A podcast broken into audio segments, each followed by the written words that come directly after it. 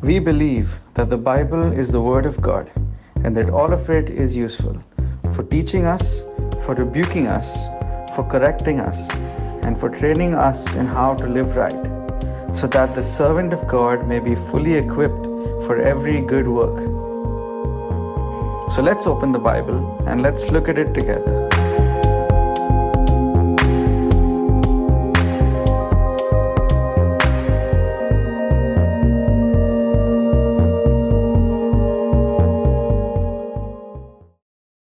Hey everyone, we're recording this message from our Kingston building. Um, one of the great things about this building is we're right in the centre of Kingston town. It means you might hear some of the hustle and bustle of people going around. You might even hear the, the busker playing in the main street as we're recording, but it's because we're here in Kingston. And do you know, since the last time we worshipped in Kingston, it's been quite a while now, since the last time we worshipped, um, I've actually got some news. My wife has had our first baby. Our lovely lady Penelope was born on the 20th of September. She's about a month old now, and uh, so I'm now a veteran father and I can now share some of my wisdoms with you. Write this down. Babies are a lot of work. People people don't seem to know that. They, I, this might be a shock to you, um, but it's. I'm not just talking about after they're born. Like we know, we knew we were going to be sleep deprived. We knew she was going to be needy and she was going to change our lives. But we're talking about beforehand, the prep work that goes into having a baby. Let me give you an example. Uh, over summer, Emma went up to Manchester to visit her family. This last kind of trip before the baby was born. And I thought it'd be a nice way to surprise her to paint the room that's going to be our nursery. It was a fairly awful green colour, and I thought, I know, I'll paint it I'll paint it baby pink. I knew Emma would want baby pink because Emma wants everything baby pink. So I thought this would be a lovely way to surprise her. It'll be great. So uh, I worked into the evenings, into the nights, because I was still working during the day to get this painting done, moved all the furniture, got everything sorted. And when she came back, I was so excited. I was so excited to see how she'd respond. And I grabbed her by the hand and took her into the room, and nothing seconds stretched into hours as she looked around and just didn't notice. After a while, she said, Oh, you've put the rug down. Oh, yeah, that's, that's okay, that's nice. Now, in her defense, after a little while later, she got it and she was thrilled.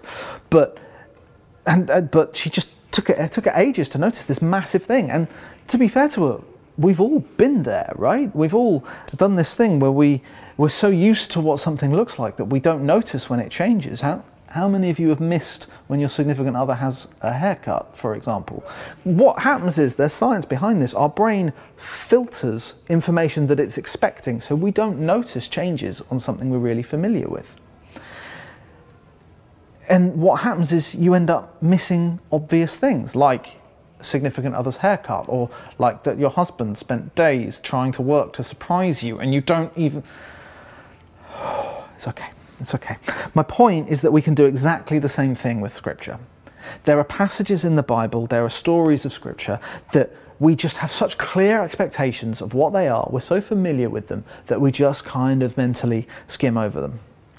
The story of cain and abel is exactly the kind of thing that i'm talking about.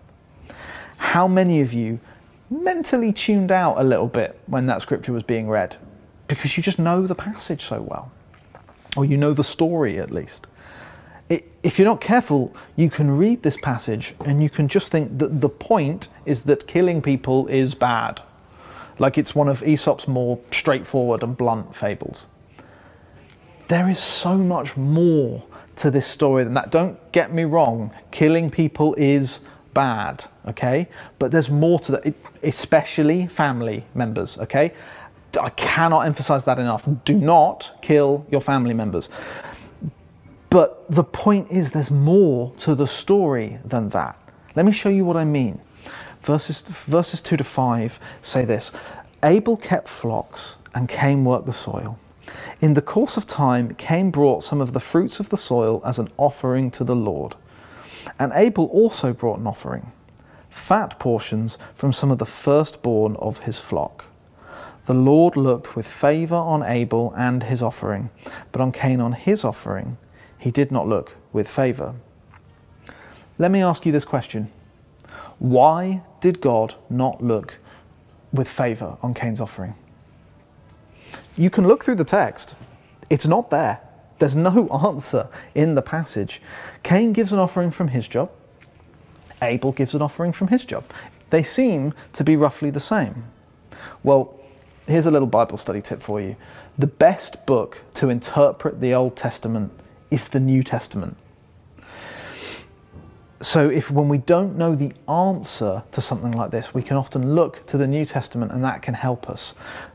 Um, let me give you this example from Hebrews 11. By faith, Abel brought a better offering than Cain did. Now, the word that it uses for offering can also be translated as sacrifice. Indeed, it usually is translated as sacrifice. It refers to the sacrifice of animals at the temple. It's also used in Hebrews 10 to refer to the sacrifice of Jesus. The point is, this word is usually used to describe sacrifices that atone for sins. Why is Abel's offering better? Because, to quote Hebrews 9, without the shedding of blood, there is no forgiveness of sins. You see, Abel's offering is pleasing to God because it recognizes the cost of sin. We see this in Genesis chapter 3. We get a hint of it. When Adam and Eve try to hide their nakedness, they sew fig leaves together to cover themselves. But God shows them that this is not enough, and He kills an animal and uses its hide to cover their shame. Plants aren't good enough to cover for human sin, which is what Abel gets and Cain doesn't. Abel's sacrifice recognizes that the payment for sin requires blood. Cain doesn't get this. He's, he's paying respects to God. He, he is trying to be respectful and he's still making an offering, but it's not a sin offering. It's not an offering of repentance. It helps if we understand what God says in Psalm 50 when he says, I bring no charges against you concerning sacrifices or concerning your burnt offerings, which are ever before me. I have no need of a bull from your stall or of goats from your pens, for every animal of the forest is mine, and the cattle on a thousand hills. I know every bird in the mountains, and the insects in the fields are mine. If I were hungry, I would not tell you, for the world is mine and all that is in it. Or to put it another way, I have no issue with your sacrifices, but I don't need them. I am the God that created everything. I don't get hungry. And if I did, I wouldn't need you to feed me. I could come from any, I could uh, get anything from my creation. What matters is the heart behind your sacrifices. We get a sense of Cain's heart in this sacrifice, in his sacrifice in verse 7, when God says to him, If you do what is right, will you not be accepted? It's not much of a leap to suggest that Cain has thus far not done what is right. His choice of bloodless sacrifice betrays his heart and his understanding of sin. Abel, on the other hand, repents properly. He sacrifices his firstborn lamb. He recognizes that his sin has to be paid for in blood. Now, we're not informed of any specific sin that Abel's responsible for, but he is tainted, as we all are, by the sins of his father Adam. And so he sacrifices an animal to atone for that. And it works. We know it works because the passage says that God looks with favour on Abel. Don't miss how significant this is. Don't forget what's just happened. This is the first time since the fall of man that God has looked with favour on anyone. Abel's choice to sacrifice with blood is what makes that happen. And that's what God's people will go on doing for thousands of years, sacrificing animals and using their blood to pay for the sins of man.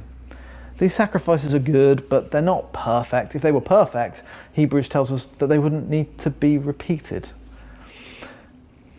They're not perfect, so more sacrifices are required. God hands down to Moses some very specific laws concerning what animals to use, what condition they need to be in, etc. And the cycle continues of man sinning and sacrifices atoning.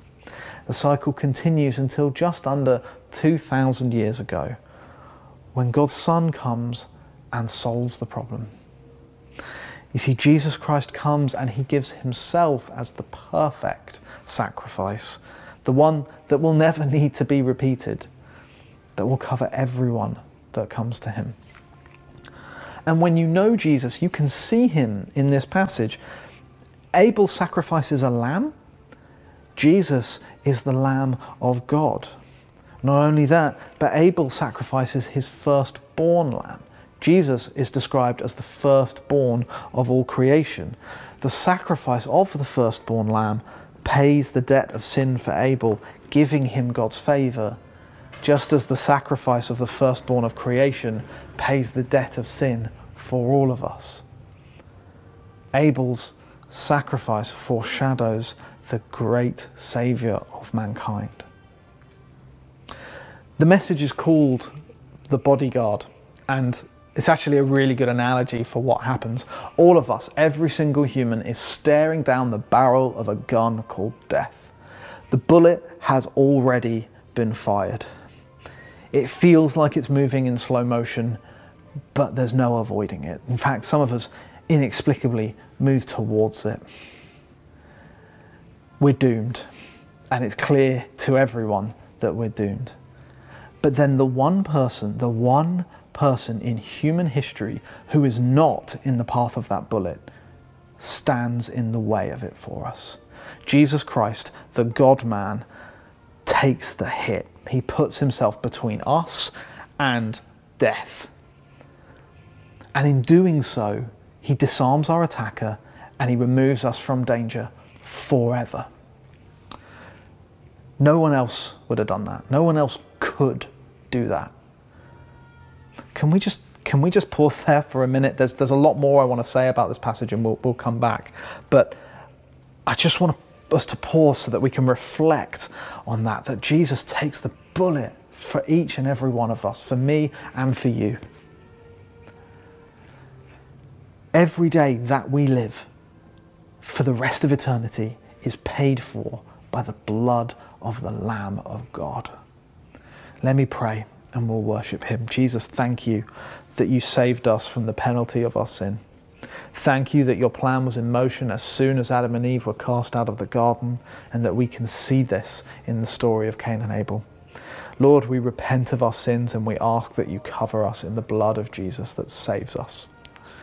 We pray that you reveal more and more of this great mystery that is your gospel as we worship you. Amen.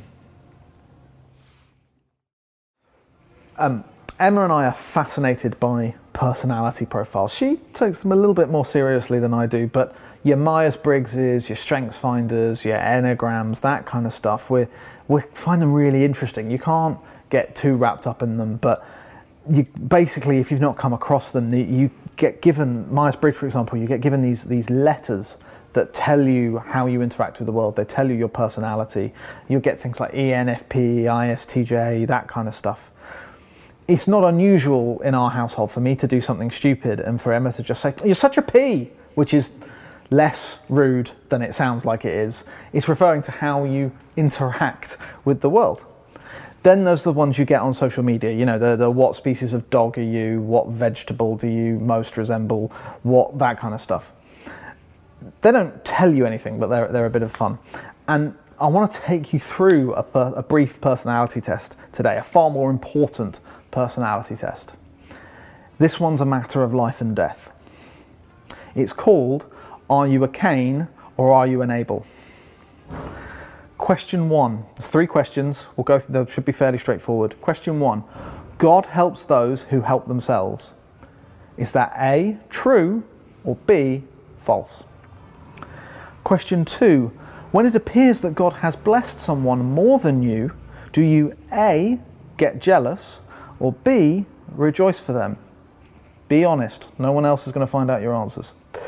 Question three When you know you've done something wrong before God, do you A, try and rationalize it, or B, ask for forgiveness? Take a moment to tabulate your scores.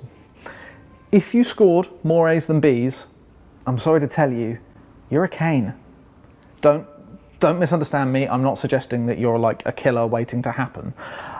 But Cain is an extreme example of a really common sin response. It's the sin of pride, and more specifically, the sin of self reliance. See, Cain doesn't give a repentance offering because he thinks his own work should be enough.